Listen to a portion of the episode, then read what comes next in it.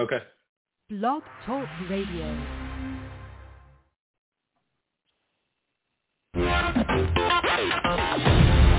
Wounded but not broken. With host Patrick Scroggins. As a U.S. Army attack helicopter pilot deployed in Iraq, Patrick faced a devastating crash, which resulted in him dying, losing a leg, and a slew of broken bones.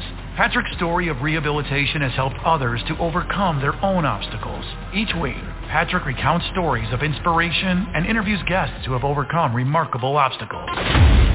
This is Wounded but Not Broken with your host, Patrick Scroggins.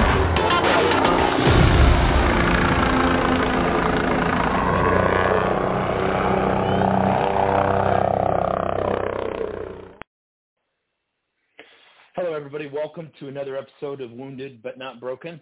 Uh, tonight, uh, I want to start off by uh, talking about, uh, um, you know, our hearts and our prayers go out to the Colin Powell's family. It's uh, such a tragedy to lose a, a hero like that, a man that you know, gave most of his adult life uh, for this country. You know, so our hearts and prayers definitely are with his family tonight, and you know, hopefully they they get through all the sadness as easy as possible. Uh, tonight's show uh, is, is uh, it's another touching show of uh, selfless selflessness and sacrifice. Tonight we have uh, Anthony Marquez. He's going to be on the line telling his story and telling what he's doing uh, to pay it forward for uh, wounded veterans. So welcome, Anthony. Hey, thank you for having me. It's good to be on. Yeah, man. Thanks for thanks for showing up and thanks for giving an hour of your time tonight for us. Uh, hey, so let's just dig right in into this. So how did you uh, how did you decide to join the Marine Corps and just walk us uh, quickly through you know your you know being a Marine and what it takes and and uh, the things that you did. Um, so just as at a young age, you know, growing up, uh, my one of my role models, you know, even when I was six years old, was my uh, uncle, and my uncle was in the Marine Corps back in the early '80s. Um, he did enlistment in the Marine Corps and was in Japan, all that stuff in a tanker unit. And so just always growing up, I used to be like, he'd give me GI Joes and like always, I would always just be playing like Army or whatever. And uh, so he was he was the big influence and the reason that I joined the Marine Corps. So coming out of high school and when between my junior and senior years when I actually joined the Marine Corps, um, I did the uh, the poolee function, the, the lay entry program. Um, and then I went into the Marine Corps 11 days after I graduated high school. So it was just something I always wanted to do as a kid. Um, both my grandfathers also served, so that played played a important uh, you know reason of why. Uh, my grand my one grandfather who's still alive, he lives four miles from me. He was a, a World War II veteran and a Korean vet, uh, War veteran. Um, so I'm kind of the one in the current conflicts, I'm the only one in my immediate family or even distant relatives that have been in the military. So, but yeah, just kind of a childhood dream, and then something that I felt like I should do because a lot of the people I look up to have done it as well. Yeah, so it just sounds like a long lineage of uh, of your family's been in, in the Corps, and you know, I know I know you guys in the Corps. Are, I mean, it's you know, it's it's pretty impressive to see the uh, you know the camaraderie. I mean, that's in all the military services, but especially yeah. the Corps. I mean, it's uh, it's just kind of a big extended family. It just seems. Um, yeah, yeah. So, what what was your MOS? Um, I was an 0311. I was a grunt, so I joined. A, I did. I had a five year active duty contract. Um, I joined. Um, and I, so I went to boot camp in 07, and I got out in 2012. But my MOS was uh, 0311 infantry, but I did a program called the uh, security forces. So so you do three years with security forces, and I was with uh, fast teams during that time. And then you PCS from that unit, and you go to your line platoon, and that's where I went to uh, First Battalion, Fifth Marines in 2010, and then I went to Afghanistan with them in 2011. Gotcha. So to get into that program, is that something special you had to apply for, or is it uh, is it just kind of um, luck of the no, draw? So it's it's just kind of how recruiters do. You know, they like sweet talk you into kind of picking a job. Um, so it was it, it seemed like something that was a little bit more than just a grunt. Um, it was still a grunt billet or, or MOS, but you just go do security forces first. So security forces is also made up of two different elements. Uh, so you have fast teams, and then you also have like the teams who guard the nuclear weapons on nuclear plants. Um, so I didn't go that route. I didn't go to Kings Bay, Georgia, or anywhere like that and do like security on nuclear weapons. I went to the they call them FAST teams, Fleet Anti-Terrorism Security Teams, and what it is is kind of a glorified name to do like uh, we're trained in like quick reaction force uh, for embassies. Um, so when we deploy, we there's usually there's six fast teams that are deployed around the country, and there there'll be some in Japan, uh, Bahrain, and then Rota, Spain. Those are the three areas that, and there'll be two fast te- uh, fast platoons at each uh, location. And so you're a quick reaction force in that area of the world that that you're in charge of for uh, U- U.S. embassies. So. Gotcha. So did you? Uh, so you said in 2010. So when did you deploy?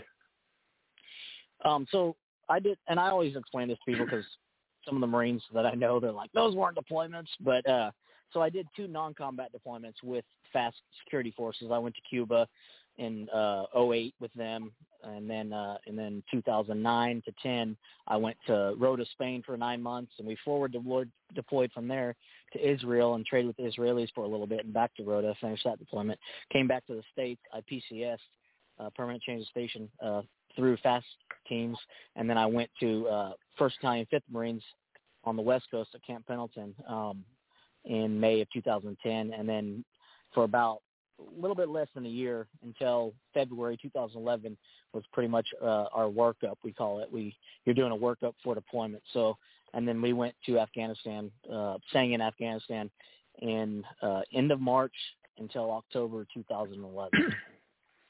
Gotcha. So on the on the uh, non-combat deployments per se, what what was your what did you all do? Like how did that deployment wrap up for you?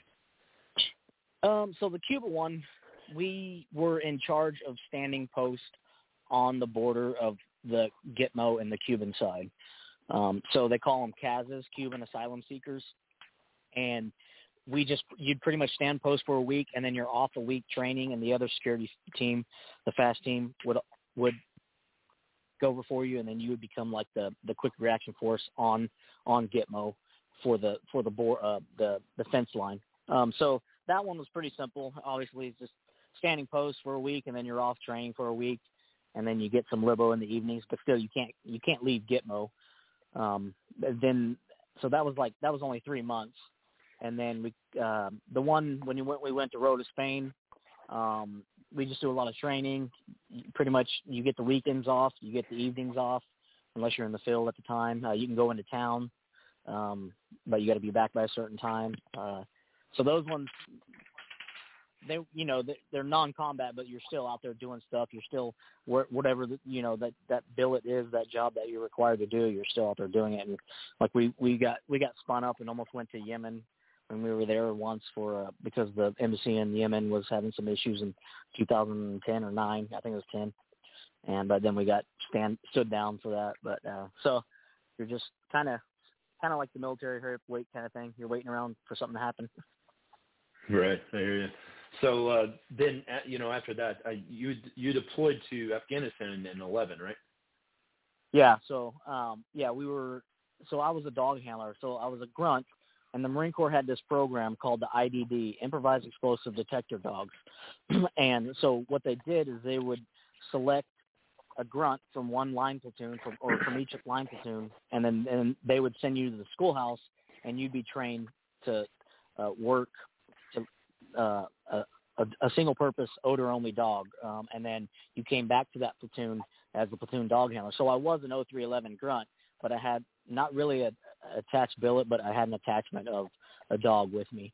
And so the dog handlers were the last ones to leave the states to go to Afghanistan, and then we were also the last ones to come back from Afghanistan because we had to fly on um, a cargo plane, like a big cargo plane with Connex boxes and stuff like that, so we could put our kennels and with the dogs and everything inside there.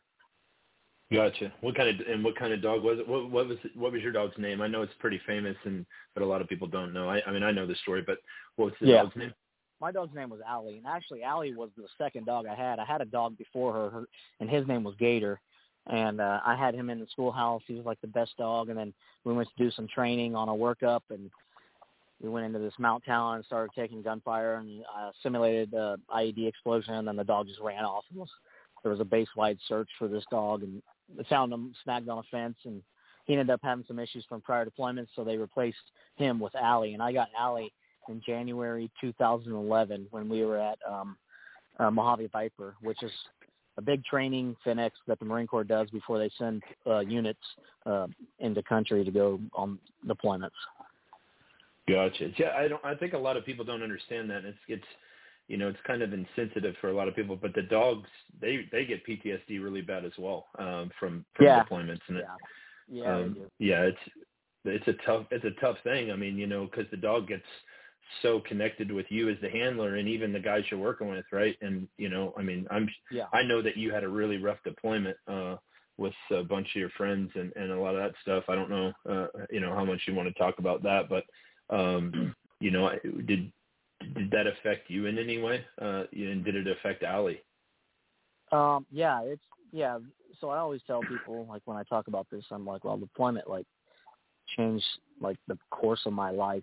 Like the the life before I had or the person I was before I went to combat and then like the life after is completely different. I'm I'm a different person. All those experiences put me on a different path. Um so yeah, um and so I was Allie's first handler and we thought she had three other handlers. So we thought she had four combat deployments, but now we're only thinking that she had three. So, but I've already been in contact with her other two handlers. So I know everything that happened between her and I on deployment. You know what what her and I went through together. But then um, I don't really know all the stories that the other guys had as well. But she was also, you know, deployed to combat zones as well for the other two handlers. Um, but yeah, it's you know I think I think combat changes everybody differently, but it it has you know put me on a different path since that time. Yeah, absolutely. I mean, you know, when you're when you're living with you know your guys, and I mean, you, you know, you become brothers. I mean, it's just it's such a yeah such a bond such a bond that you Yeah. form, and you know, when, when you lose a guy, it's like losing a family member. I mean, uh, it's very Yeah. difficult, It- and so it's rough and yeah it, it bothers a lot of people over the years like especially when you come home you struggle with those issues and and even uh so it was three weeks ago friday so just a little over three weeks ago i got to adopt Allie in 2014 the dog that i had on deployment since i was the first handler i got to adopt her and about a little over three weeks ago i had to have her put down and um I, I was telling Amos about this, like you know who Amos is, but uh he was my squad leader in Afghanistan. He lives a state up from me, and I was like, it feels weird. Like I feel like I'm losing one of the Marines again. Like I I felt the same way like when I when one of the Marines was killed or something. I felt that same way with Allie when because I had to make the decision. Well, her health is declining, so I had to make the decision the day before we actually had her put down. And I told him I was like, it's rough. Like I feel like I'm losing one of my friends, like one of my good friends, which she was a good friend of mine. She was, you know, her and I went through a lot of horrible things together in that in that time of my life and her life as well. In 2011, you know, we were everything that altered the way my life in that time and over the last 10 years, she was there for it. So it's just I always knew that time would come, but it was rough. right. And she she was a lab, correct? Yeah, so so during that program, the Marine Corps they had they we used black labs, and they're single purpose odor only. So a lot of a lot of dogs like they'll use them. They'll be dual purpose, so they're a bite dog or a odor dog or stuff like that. So she wasn't trained to be an aggressive dog. She was just trained to like search for um, IEDs, uh, weapons cassettes, and stuff like that. So she was trained on different types of odors that the Taliban were using at that time. Gotcha. When you all were deployed together, did she did they ever try to blow up an ID on her? No, they never did. Um, not not on her, but I've heard stories of things like that happening before. They try to bait the dogs in, and also like I was told before we even left for Afghanistan that there was uh, a bounty on dog handlers and a bounty on dogs. So because when you're a dog handler, you're that you're it's kind of a tool. You know, you're using the dog as a tool. So you're up towards the front uh, most of the time, especially if you're using the dog. You'll either be the second or the third man back, and you'll be searching for that with that dog. So and you're standing out there, and it you know you these dogs are trained to be sent away from you and search things that are danger areas, uh, things that are suspicious. So but but the way that you actually use the dog is you have a whistle and you have to use hand and arm signals and speak. So, you know, you're in a combat zone, you're standing out there and your dog's out there searching a, a car or a ditch and you're over there blowing this whistle and like moving to the side and throwing your arms in the air. So, I mean, it kind of makes you a target, you know, they know who you are. And so Right. we were told that there was a bounty on the dogs that if they were to catch the dogs and cut the dogs' ears off, that and they would get paid for that. Um, and then also if they were to kill a dog handler, that they would get paid for that as well. But Wow. Yeah, everybody, hey, we're going to take a break for a word from our sponsors. When we come back, you're going to hear more about Allie and Anthony's deployment and uh, what Anthony's doing uh, to help out wounded soldiers now and, and what he struggles with. So we'll be right back.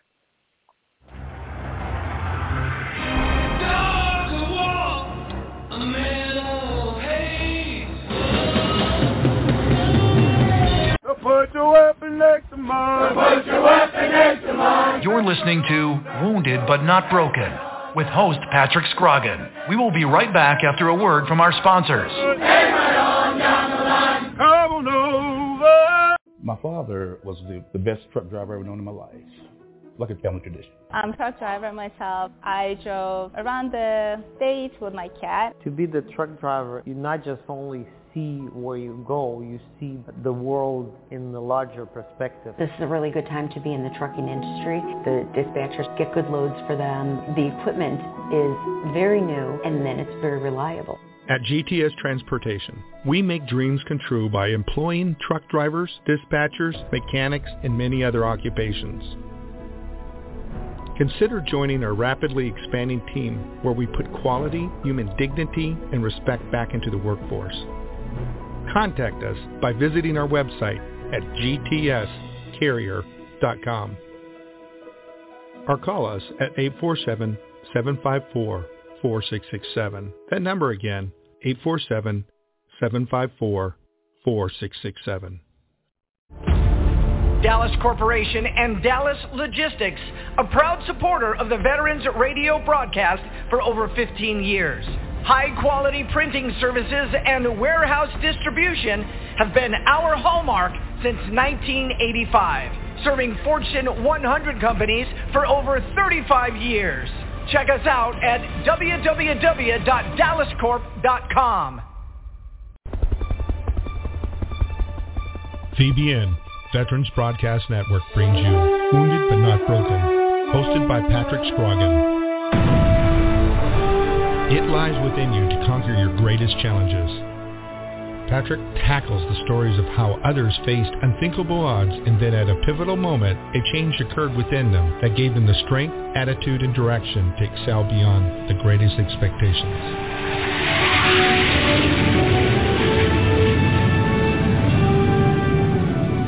Listen every week and learn how it is possible to defeat the impossible.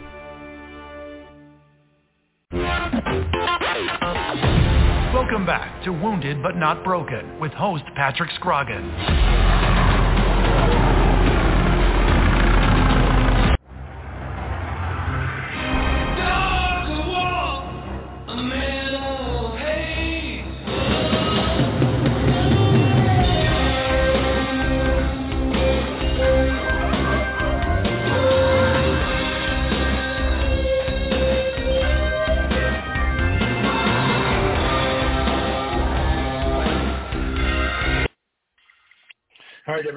Welcome back to Wounded But Not Broken. It's Patrick Scroggin here with Anthony Marquez, and we were talking about Allie. So, Anthony, um, in, in your deployment with Allie, like what was what was your typical day, and uh, did she find any IEDs, or were, did you all witness any uh, uh, any getting blown up or anything like that? Um, so just our typical day would be uh, just going on foot patrols. Um, so originally I was with first squad, but so our platoon was made up of three squads. But uh, since I was the only dog handler for our whole platoon, um, it's just whoever, whatever squad wanted to take me out on patrol, they'd be like, "Hey, you want to go with us?" And I'd be like, "Yeah," or "Hey, we're going to take you with us this time." Okay. Um, but uh, so, and I always tell people like, her and I actually never found anything. We were, and which is surprisingly, uh, but we were never on a patrol that anybody got like. I I told it. I always say that we never found anything, but we never missed anything either, um, because nothing ever happened. Like after we walked by it, nobody was ever blown up behind me or whatever. And um, so, and that's one thing too that and I've kind of explained it to a few other people, but I'm like, that's kind of some things that uh can kind of bother me at times because I feel like, well, if I would have been there, like maybe this wouldn't happen, or we, this guy wouldn't have been killed, or this guy wouldn't have been maimed, you know, lost limbs. Uh, right. So, so that that comes into the whole like you know feeling guilty about some things and whatnot, but um, but Yeah, yeah, just I mean, days, just in a yeah combat zone, going on foot patrols, and so Yeah, that's that's that's always tough because you know you know when you're not there with your guys and something does happen to them, you know you always it's I always I always say that you know I call it the expendable soldier because you, it's like putting your hand in water and pulling it out. Everything kind of fills in, but that's for the type A personality and and the and the infantry guys and the go getters. It's really hard to comprehend that that the mission can still go on without you. You don't ever want to believe it can, Yeah. but it absolutely can. But when it does and something happens, you wish you were there. It's it's uh, very hard to explain, but um, Yeah, so were you there? Were you there when Amos got blown up? Yeah. Um, so and I told Amos this a long time ago, but yeah, yeah, he's one of the one of them because I was asked to go on that patrol, and they were leaving late at night in the evening, and they were coming back in the morning, and they said, "Hey, you want to go with us?" And I was like, "No, I'm gonna stay here. I'm gonna fucking sleep in my cot," you know, instead of going to the OP and sleeping on the ground. And literally, like within ten minutes of them leaving the uh, PB, uh, we heard the blast, and then initially we heard we heard it was another Marine named Brown, and um, so when they come in, like Brown comes walking in, and then we're like, you know, confused on who it was, and then that's when they told us it was Amos, and he was the fourth man. From from my understanding, he was the fourth man back. So, like, I was like, well, if I would have went, maybe I would have been the second or the third man back, and we would have been searching Right. with Allie, you know. So, and I've talked to him about that a long time ago. Um, but uh, yeah, so yeah, I was there when I wasn't there, but I was right up the street, you know. I gotcha.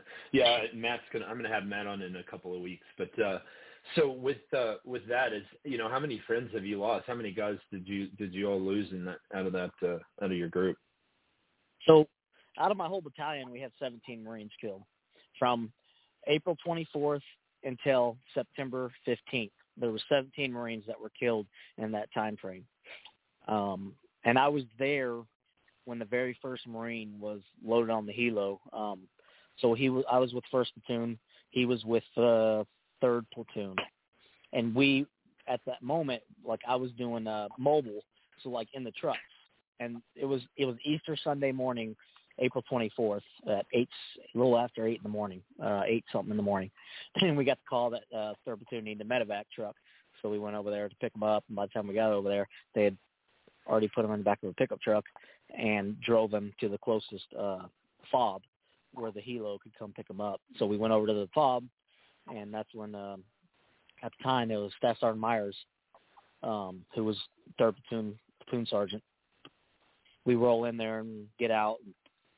Ramirez and Staff Sergeant Myers were by the tent. The whole squad was kind of by the tent, and they were just like, "Don't go in there."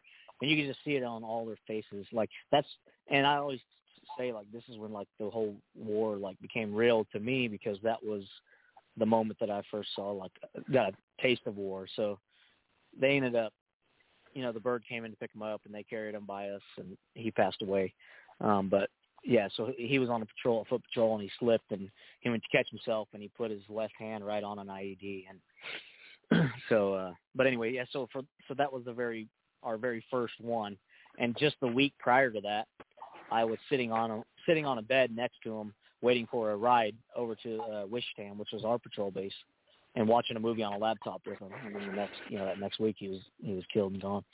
Um, and then the last, then, so then during that whole period, from the 24th to the 15th of September, like we had uh, 17 Marines that were killed from my battalion, and over 200 wounded. Wow, that's crazy. So, so your your deployment was what about a, about eight months? Um, it's really a little less than seven, I believe, like Okay. little, almost close to seven, six months. So even when the dog handlers, the uh, so the dog handlers, we had to do an acclimation period when we get to Afghanistan. We couldn't just, we were the last ones to get to Afghanistan. So by the time we got there, our unit had already been been sent out to RIP with three five. and um, and then we, uh, the dog handlers, had to do a ten day acclimation period so the dogs could get used to the weather, and then we got uh, our separate rides out there. Um, so, but anyway, so. Gotcha. So when uh, when you when it was time for you to come back, so how long after you came back from that did you when did you get out? I got out in March 2012. So we got back from Afghanistan 10 years ago tomorrow. Um, I just saw a post on my Facebook memories that 10 years ago today I was in Germany. We had just left Afghanistan. We were in Germany. And then so the night, October 19th, the dog handlers landed back in California. And when we landed, we actually, the company that trains the dogs, it's a civilian company. They were there at the airport. They loaded the dogs up and they were gone. And I didn't think I would see Allie again. And it was about three years later, a little less than three years later, that I did actually see her again. I got to adopt her, but uh, yeah. So um, it was yeah. I got out just roughly like six, a little less than six months after getting back from Afghanistan. Gotcha. What do you think you struggled with the most uh, coming back from the war? Um, I don't know. I think it's a combination of a few things. You struggle with, I don't know. It's like I, I, I, I guess I kind of had a drinking problem, and it kind of gotten worse over time, over a period of time, and just and then when you do that, and you just it like amplifies all your issues or the your the feelings you have. It doesn't doesn't make anything go away, uh, but I, I just like I said earlier, I struggle with some things like that happened on deployment and why I wasn't there, and why that you know, I wish I could have been there. Maybe things could have been. You start playing the whole what if thing, the whole what if game.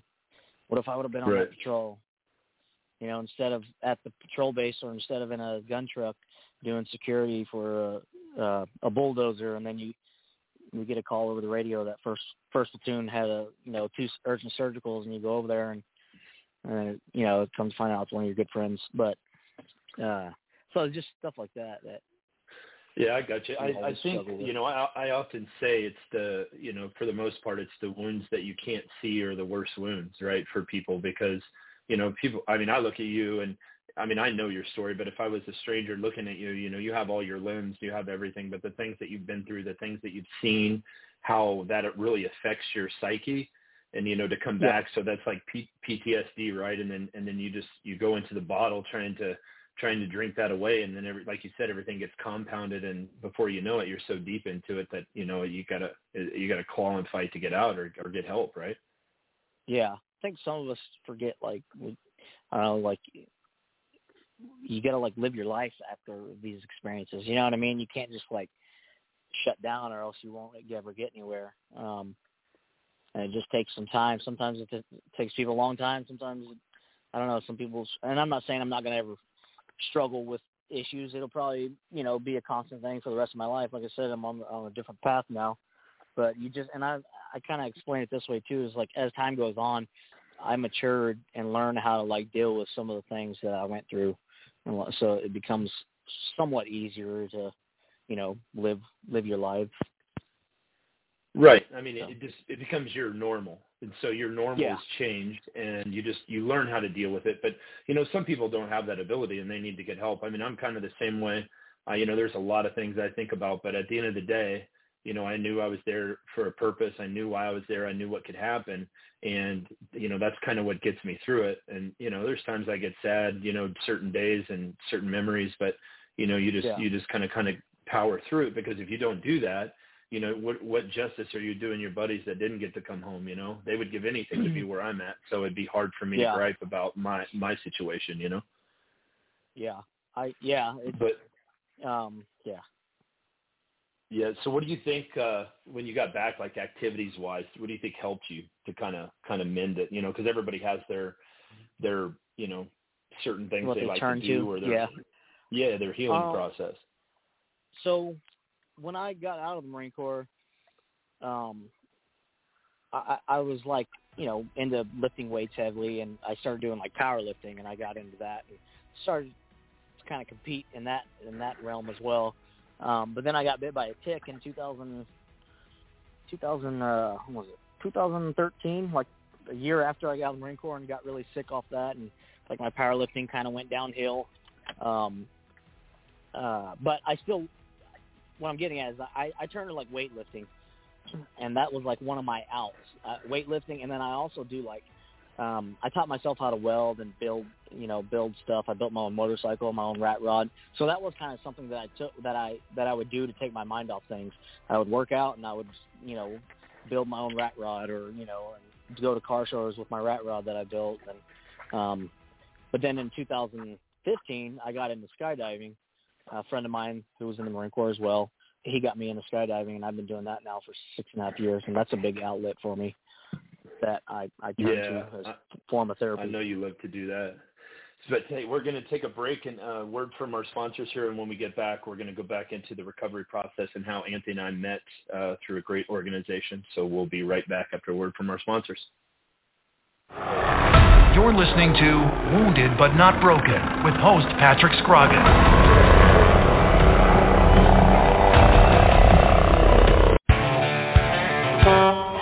Attention, looking for semi-drivers nationwide.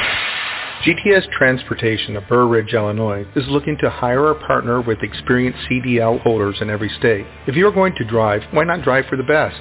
Whether you are driving solo, as a team, or as an owner-operator, GTS is looking to add you to their rapidly growing company. Become part of one of the most respected, driver-friendly, and successful transportation companies in America, where drivers are treated as royalty. Contact us at gtscarrier.com. Again, gtscarrier.com. Or call us at 847-754-4667. That number again, 847-754-4667. We would love to help you, which in turn helps everyone. GTS is an equal opportunity employer.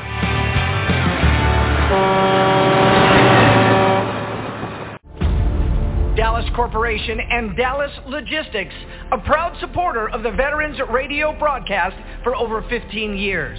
High quality printing services and warehouse distribution have been our hallmark since 1985, serving Fortune 100 companies for over 35 years. Check us out at www.dallascorp.com. VBN, Veterans Broadcast Network, brings you Wounded But Not Broken, hosted by Patrick Scroggin. It lies within you to conquer your greatest challenges. Patrick tackles the stories of how others faced unthinkable odds and then at a pivotal moment, a change occurred within them that gave them the strength, attitude, and direction to excel beyond the greatest expectations.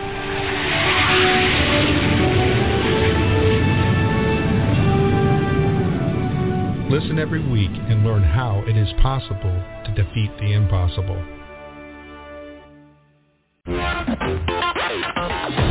Welcome back to Wounded But Not Broken with host Patrick Scroggin.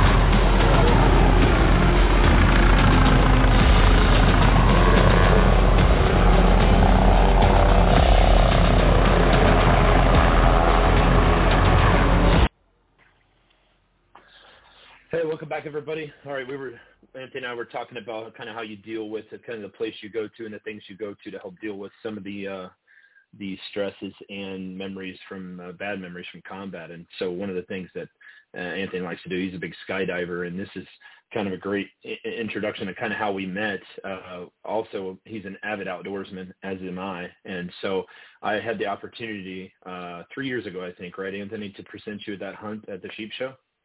Yeah, it was 2019. Yeah, it was yeah, it was three years ago. Yeah, three years ago. So um, uh, we both uh, have been really involved uh, trying to help veterans and uh, with Wounded Warrior Outdoors. It's a great organization. Uh, they get soldiers back into the into the wilderness, and it's uh, you know they get together and they cut up, and uh, it's it's just such a great organization. And that's that's how we met. I I um, through Ron, I I gave you that hunt uh, on stage there at the sheep show. That was pretty special. That was you you weren't Yeah, expecting it either, were you? no, no, that was that was a crazy night. I did not expect any of that. Yeah, So and was you a very also surprised. yeah. So did you you end up going that hunt right? Uh, no, I haven't gone on the hunt yet because of uh, all the stuff with COVID that happened. Oh yeah, Because it was it, yeah, it was given. It was given to the hunt was given to me that sheep show, and then the next year COVID hit, and then this past year so it was two years ago, like a little over two years ago. Um, the the traveling was still uh, like on hold or whatever. So it's it's I'm still slated to go. That's what I was told, but uh, it's just everything still kind of on hold. Yeah, you'll get to go. New Zealand's awesome. That's where you're going, right? New Zealand, if I remember correctly. Yeah, yeah, yeah. yeah and Zion's yeah, gonna be, be awesome. on that one. Right. Yeah. It, they'll they'll they'll honor it still, just whenever you can go. But so I know Anthony, you got into doing uh you know doing your own thing. I I remember that was the first time that I really saw uh, your carving. Uh, they had it there at the sheep show. So can you kind of explain Yeah. that to us? And I know your brother's going to join us here in a minute to talk about uh you know what you all are are doing uh, for veterans and to kind of help push everything forward. But can you talk a little bit about your uh, how you got into carving and and doing that kind of Yeah. stuff and explain explain how you do it? Yeah. So um um so in 2016 I was driving a U-Haul truck to Florida and I got a message on Facebook through somebody um that was a friend of the family of one of the Marines that was killed. And she told me that uh that one of the Gold Star mothers attempted suicide and uh so like I felt like super I felt like I was failing the families in that moment. Like I felt really bad. I'm like, well, I deal with my own issues. I haven't been really in contact with the Gold Star families that much, and I felt like I was failing them. So I, like I said earlier, I, I taught myself how to weld, like built my own rat rod, motorcycle, and stuff like that. So I just, uh, I was like, I wonder if I could do this image. It was Battlefield Cross, the rifle, helmet, boots, the memorial piece for a fallen service member, out of wood uh, with a chainsaw. And um, started looking for a chainsaw carvers in Oklahoma. Found a guy in Muskogee, Oklahoma, named Clayton Koss. Um, come to find out, he's like the best carver in Oklahoma and known all over the country. And he's been carving for over 30 years. And him and I did the first one together, and I drove it and delivered it to my friend's mother on the fifth anniversary of his death. And then from there, I told myself, I was like, well, I need to do it for all the families. I need to do it for all 17 families. So then I started. It's not really a company, but it's it's my name. It's 17 carvings, and I've done and delivered one of the memorial carvings to all 17 of the families across the country. And um, so that's that's how I got involved with the carving uh, with carvings. It was the whole reason to give back to the Gold Star families. And um, you know, Barry Switzer is a good friend of mine. Um, he actually helped me get Allie back in 2014 when I adopted her. And when I started doing these carvings in 2016, he got involved in that as well, and he helped raise quite a bit of money. And I used those funds to go on the road to do a delivery, a, do, a carving delivery to one of the families. Um, but he's getting involved now with the film that we're doing. Um, but yeah, so Amos knew obviously what I was doing with my carvings, and that's how I really got involved with uh, Wounded Warrior Outdoors. Um, he asked Right. me if I would, yeah, if I would bring a carving to Orlando for their event, um, and I took one in 2018 to Orlando, and it auctioned off for 25,500 with the proceeds going to the organization so they could take, you know, wounded vets on hunts. And then the very next year, they asked me if I'd bring one to Reno, Nevada, to the sheep show, and that one, that's that's the one that you saw um, at the event, and that one went for twenty five thousand. And then I took one last year, 2020, January of 2020, to the sheep show again, and went for 14. So that's what um, that's how I got involved with WWO. I know, you know, it's a great organization like Ron and Lisa and um, and then Amos. Amos is the reason that I was brought on with uh, WWO. But yeah, I just went to Alaska with them back in August, um, which was an awesome trip. Yeah, I bet it was, man. Yeah, I mean the WWO is just I mean it is the military. You know, Ron has Yeah. created such a such a great uh, organization there and guys get together and it's a brotherhood. And so uh Yeah. you know, that's just that's one of the them non the nonprofits, the good ones that that do it for the right reasons are just, you know, invaluable to uh to soldiers. But yeah, your carvings are amazing, man, and and uh you know, that's just uh, uh, I salute you for for doing that and raising that kind of money. And and you know that's that's so selfless of you to to take your time and, and do that for each each of the 17 service members that died you know in in your group. And that's that's awesome. You should be you should be happy that you know that's I I, don't know. that's just to- it's, Yeah, I I just spoke to one of the Gold Star fathers the other day, like last week on the phone, and this is the first time I spoke to him since 2017 because we're fixing to go on the road for our film, which we'll go into here in a minute. But um, you know, I, I told him I was like, I don't say this to be like bragging, but I take very I, I take great pride in what was done with the carvings and how I presented one to all the all of you guys, and like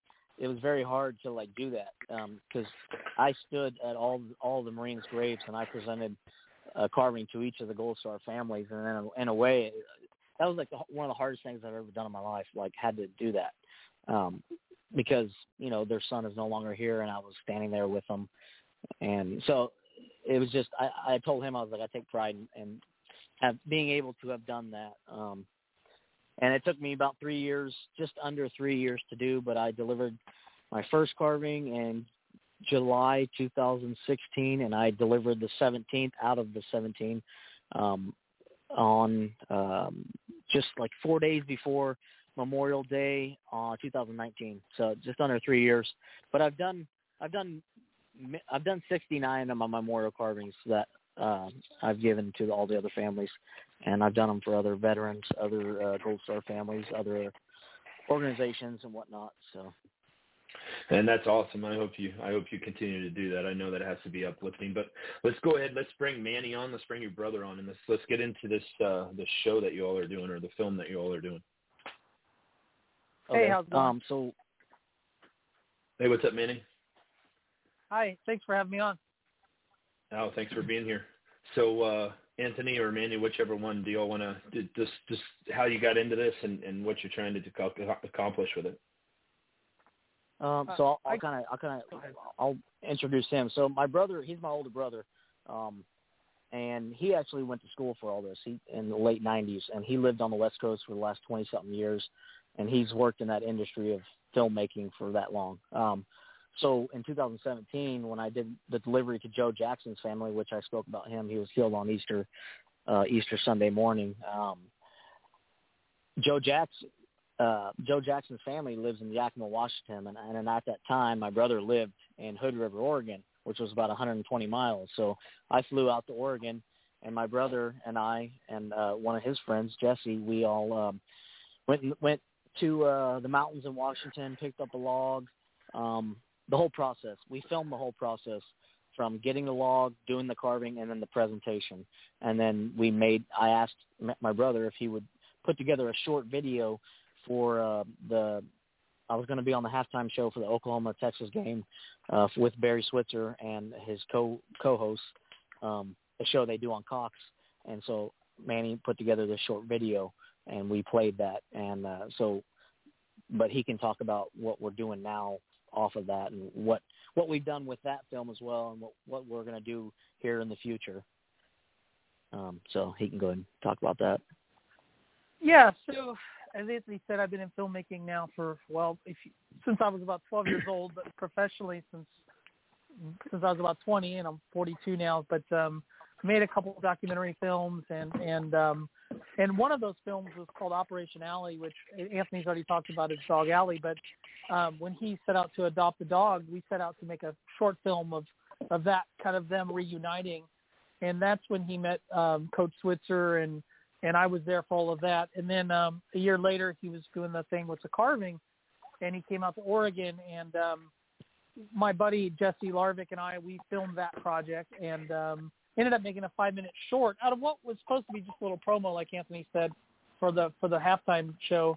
Um, and it ended up being we got nominated for best um, or nominated for best short documentary film at, at the GI Film Fest in 2019.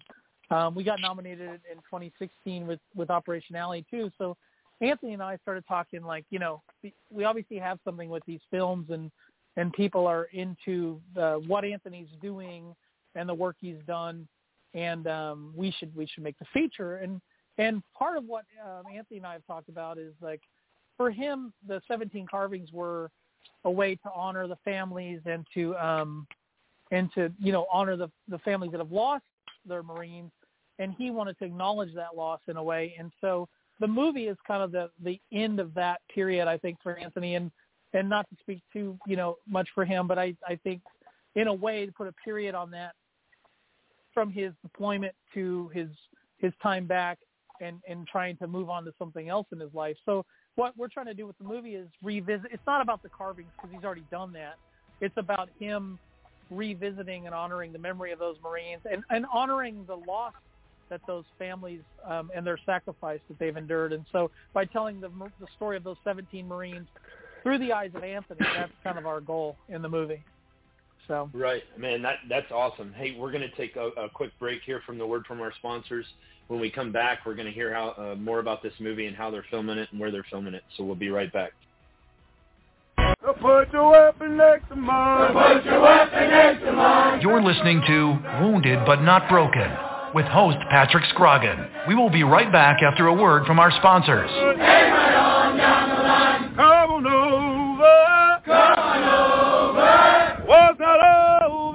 My father was the, the best truck driver I've ever known in my life. Like a family tradition. I'm a truck driver myself. I drove around the state with my cat. To be the truck driver, you not just only see where you go, you see the world in the larger perspective. This is a really good time to be in the trucking industry. The dispatchers get good loads for them. The equipment is very new and then it's very reliable. At GTS Transportation, we make dreams come true by employing truck drivers, dispatchers, mechanics, and many other occupations. Consider joining our rapidly expanding team where we put quality, human dignity, and respect back into the workforce. Contact us by visiting our website at gtscarrier.com or call us at 847-754-4667. That number again, 847-754-4667. Dallas Corporation and Dallas Logistics, a proud supporter of the Veterans Radio broadcast for over 15 years. High-quality printing services and warehouse distribution have been our hallmark since 1985, serving Fortune 100 companies for over 35 years. Check us out at www.dallascorp.com. VBN, Veterans Broadcast Network, brings you Wounded but Not Broken, hosted by Patrick Scroggin. It lies within you to conquer your greatest challenges. Patrick tackles the stories of how others faced unthinkable odds and then at a pivotal moment, a change occurred within them that gave them the strength, attitude, and direction to excel beyond the greatest expectations.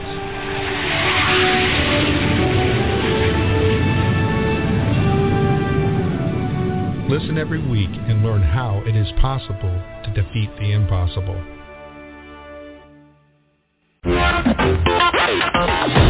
Welcome back to Wounded but Not Broken with host Patrick Scroggin.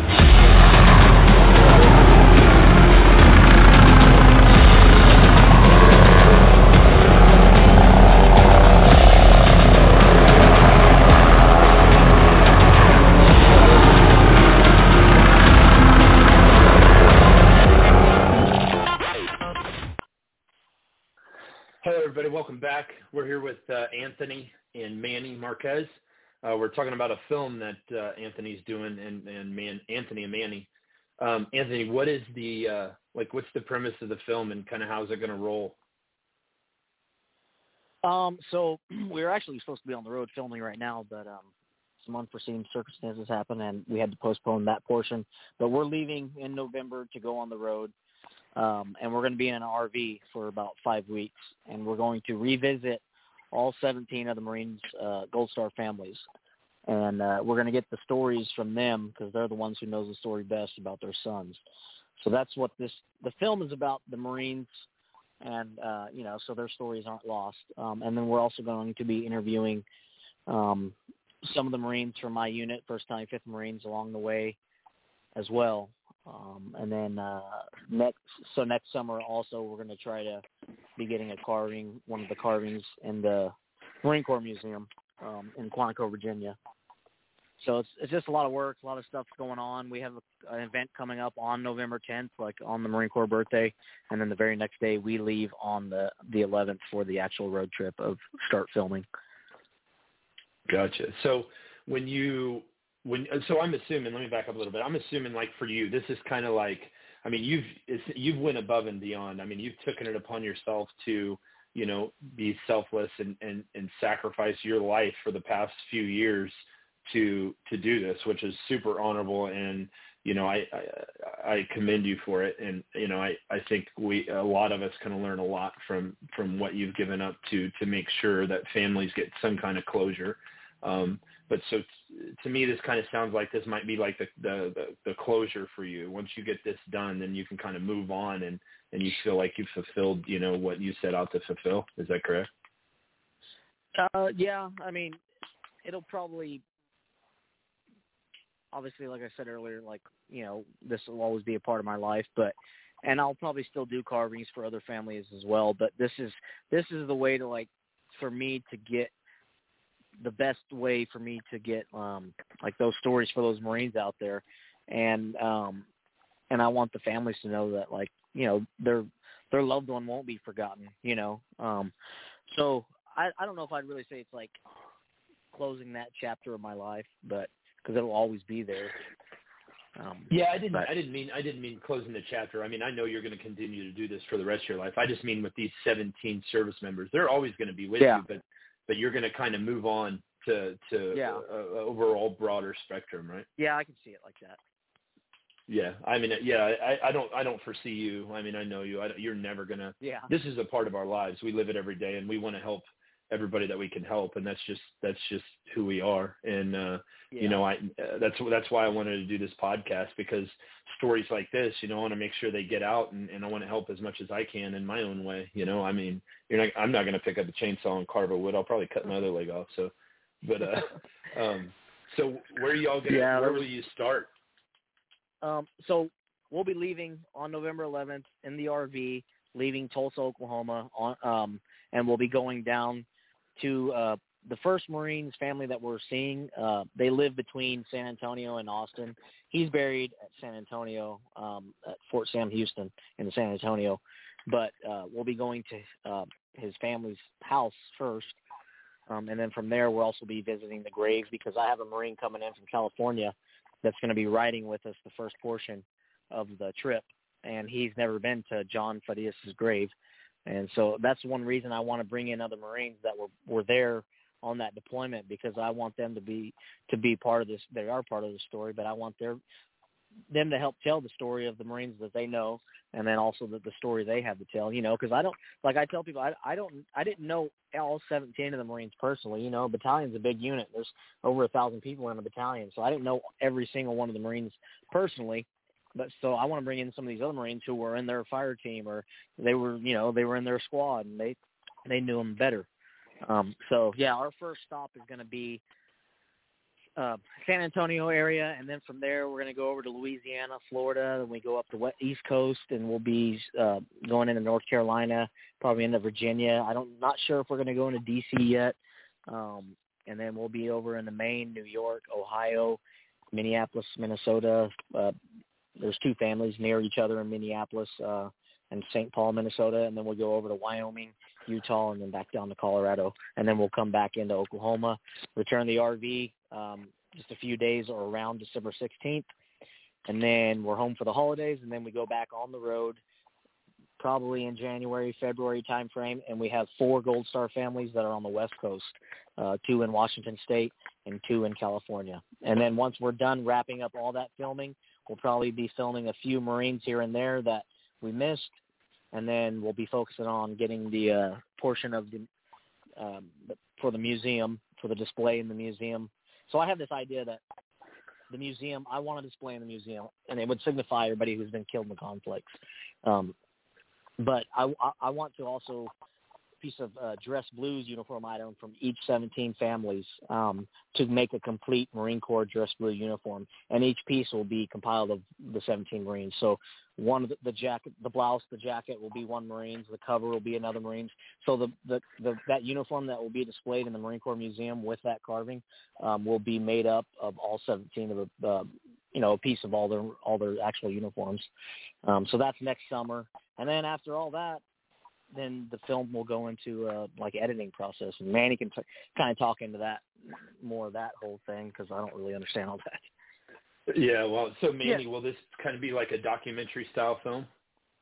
Yeah, it, it will definitely be a documentary because none of it will be made up. Um, you know, to me, documentary.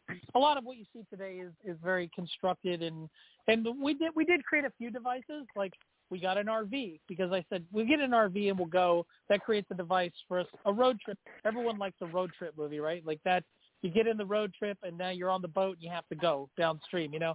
And so I thought that would right. be a good idea. But but it is a documentary. We're not we're not telling people what to say. We're not telling people what to do. And we're gonna you know we might we might stop along the way and meet Marines we didn't even know we'd meet. But I do want to say something, Patrick, if I could. And Anthony hates when I say this, but you know, as much as it is about the 17 Marines, it's his story too. And he is such a humble guy and a modest guy and it is his story of his sacrifice and the work he's done. And you know, I I myself, you know, we we thought Anthony we would lose Anthony in Afghanistan. He got was in a in a blast um, a day after my son was born, my first child, and he called me from Camp Leatherneck and says, "Hey, I almost got blown up yesterday." And so, you know, uh, as a person who didn't serve, um, I'm not I'm not a veteran, but my brother is, my uncle was, and, and my grandfather's. Like, I have a I have a mission to tell these veteran stories the best I can. And I think I've done that with Operation Allie and, and 17 Carvings the Short, but I've taken up on myself to serve in the way that I can by helping tell this story. And I think, um, you know, I think Anthony is a really good example of of a, a, a good man that that does good things for people, and we need more people like that. And I'm I feel blessed to be able to tell that story. And so, yeah, it is a documentary. It means a lot to me. But I hope that in, a, in especially in America of today, and not to make it too political, that a lot of people don't see eye to eye on things. But a lot of us have had family members that served, and for the for the Gold Star families, they've lost family members. And I wish we could bring people around the table and, and see the hurt that these veterans have felt and the, the hurt these families have felt. And then for those that haven't served, to do your part to listen to veterans and give back a little bit. And that's what I hope I can do by spending the next year of my life basically making this movie with my brother, you know, so. Yeah, oh, that's that's super awesome, and that's you know, I, I last week I had a, I had another Marine on that uh, got burnt really bad, and and he had a tremendous story as well, and and you know, every story is a great story. They're all different. They all have their own unique things, and you know, yeah, there's there's guys that are humble, and I know Anthony's humble. Um, you know, I wasn't trying to push too much out of him, but I know, you know, I know what he's done and I know what he continues to do and it's so honorable and, you know, I salute you so much, Anthony, you're, you're a great man. And, and, um, you know, I, I think that that's, you know, that's, that's why this is the greatest country in the world is because we, we, we have people that are willing to lay their life on the line every day for the country, knowing what can happen and, you know, their families, uh, take the brunt into the sword when that when the ultimate sacrifice does happen. And I, I feel like a lot of a lot of people in the country uh, don't see it like that. And, and you know stories like this and, and these these short these documentary films like this, hopefully with people seeing them will help them understand. And so so with our list our listeners that we have and, and you know how can we get the word out and, and uh, how can we how can we get involved? How can we help? Do you got a website or um, I can answer that a little bit. This, yeah. yeah. So if if anybody's interested in getting involved, we currently have two ways um, to get involved. Um, we have a GoFundMe that that we've set up um, in the summer. It's you just go to GoFundMe, you know, dot com and look for XVII Films, uh, 17 films. Um, we're we're taking donations on GoFundMe, and then for people that looking to do maybe if they want to get involved and donate to our film, um, for tax exempt purposes, we have um, we have a deal with the um, Utah Film Commission, which is a documentary organization that we can take uh, 501c3 donations, and you get the tax tax deal with that. So if anybody's interested in that, they can contact us directly, and I, I can give you my email address if you want. Um, yeah, just go ahead and just cin- say it if you don't mind. Yeah, it's cinema marquez at gmail.com. So cinema like C I N E M A M A R Q U E Z, Cinema Marquez at gmail.com. And we can get you connected to if you're interested in donating, you know, via the 501c3. So we have two options. That's the way we're we're doing it currently. And if you're just interested in being involved in any other way, you want to put us up we're along your route or buy us dinner or buy us a beer or something, send me an email anyway. We'll look for you. you know. No, that's that's awesome. I, I you know I hope I you know this these are the things that I like to see people stand behind, and and uh, hopefully the listeners out there will uh, will get in touch with you. That's uh, that's that's super awesome. They can also uh, email me if you're having trouble at patrick at veteransradiohour.com, and uh, I can uh, I can help put you in touch too. Um, so yeah, man. I Anthony, you're you're the man. I you know I'm humbled by what you're doing, and uh, Manning, at you as well. Uh, for you to give up your time to do this for your brother is it's awesome, and uh, you know you thank you all so much uh, for getting you know doing what you're doing. Thank you. Yeah, I appreciate you having us on. Uh, appreciate you having us on. It was good to talk to you and kind of get the word out about set, talking about the 17 Marines and whatnot. You know, help them get their story out. So that's what it's about for me. So Yeah, man, absolutely. And keep in touch on your travels, and if I'm near you, I'll come. I'll come and uh, we'll have a beer. all right, yeah. All right, man. Thank you. All right. All right, Yep, take care. Thank you. All right, bye bye. See ya. All right, this is uh this is gonna end the show tonight. You're gonna uh you know if if you can help out them guys with that film, that'd be awesome. Um, you know this is a it's for a good cause, and and uh, you know we got to stick together and, and help things like this get uh, get through. So uh, just tune in next week. We're gonna have another exciting story for you. Thanks for listening. Y'all have a good night. God bless you. God bless the United States of America. Thank you. You're listening to Wounded But Not Broken with host Patrick Scroggins.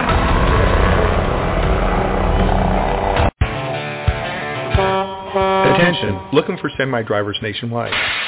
GTS Transportation of Burr Ridge, Illinois is looking to hire or partner with experienced CDL holders in every state. If you are going to drive, why not drive for the best? Whether you are driving solo, as a team, or as an owner-operator, GTS is looking to add you to their rapidly growing company. Become part of one of the most respected, driver-friendly, and successful transportation companies in America, where drivers are treated as royalty. Contact us at gtscarrier.com. Again, gtscarrier.com. Or call us at 847-754-4667. That number again, 847-754-4667. We would love to help you, which in turn helps everyone. GTS is an equal opportunity employer.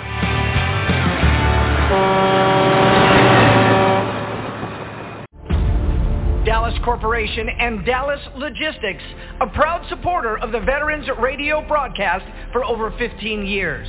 High-quality printing services and warehouse distribution have been our hallmark since 1985, serving Fortune 100 companies for over 35 years. Check us out at www.dallascorp.com.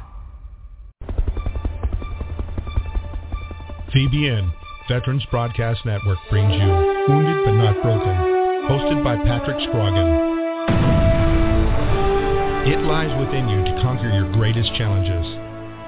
Patrick tackles the stories of how others faced unthinkable odds and then at a pivotal moment, a change occurred within them that gave them the strength, attitude, and direction to excel beyond the greatest expectations.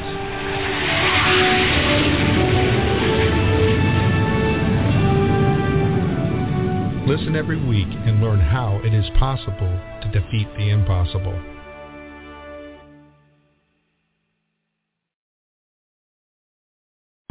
There is nothing wrong with your television set. Do not attempt to adjust the picture.